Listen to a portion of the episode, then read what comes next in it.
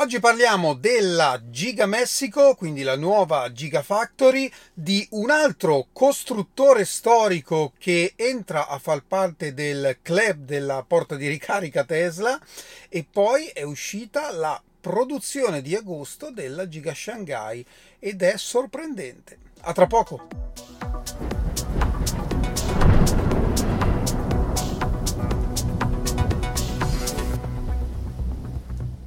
Bentornati a Lampi di Tesla. Torniamo finalmente a parlare della Giga Messico, la nuova Gigafactory annunciata ormai il primo marzo durante l'Investor Day.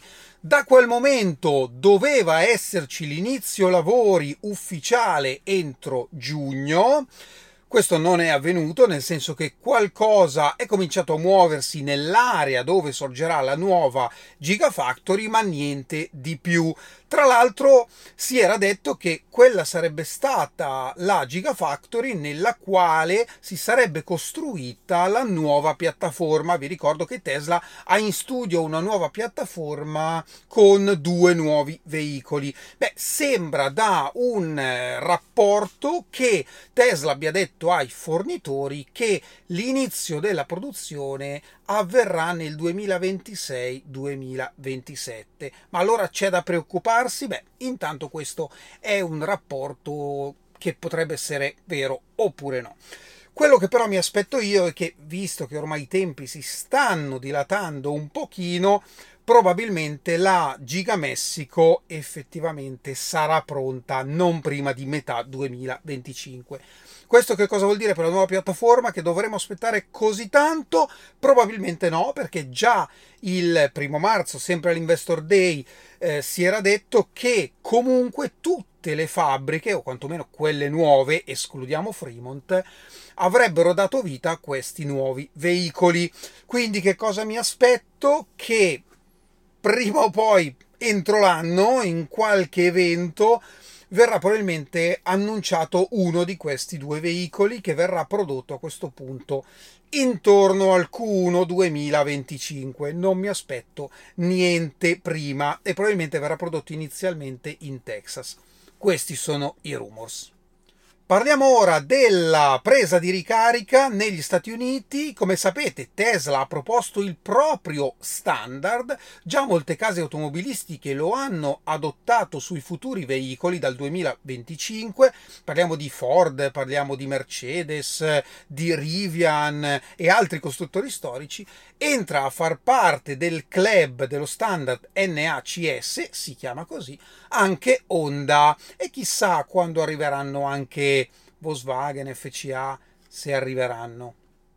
Sono usciti i numeri di produzione della Giga Shanghai. Qualche giorno fa avevamo parlato dei numeri di vendita e io avevo pronosticato una produzione di circa 70.000 veicoli. Perché?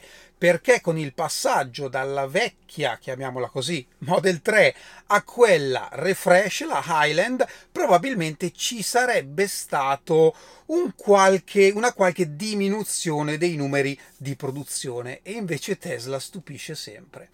Perché i numeri di agosto rimangono assolutamente in linea con i mesi precedenti. Infatti Tesla ha prodotto a Shanghai ad agosto 80.832 auto.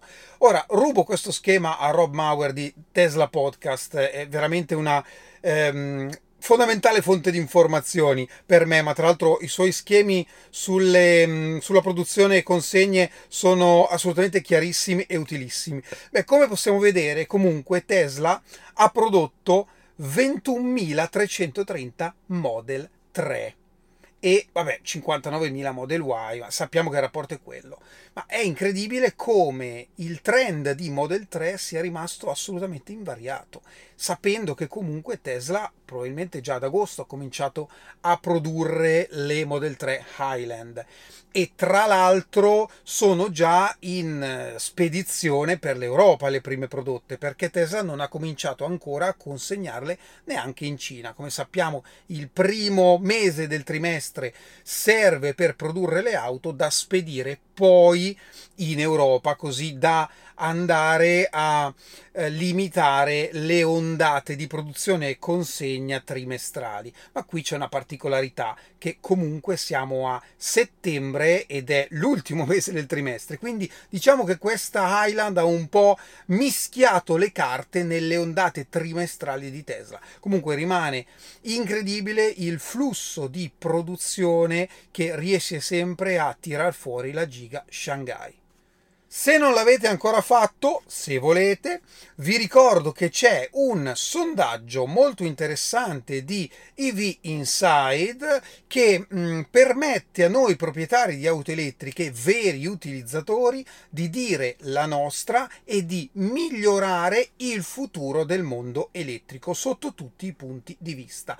Trovate il sondaggio e anche il sito dove viene spiegato tutto in descrizione. Se avete voglia di farlo, sicuramente sicuramente è ben accetto. Questo è tutto per oggi, io vi ringrazio come sempre e ci vediamo alla prossima. Ciao!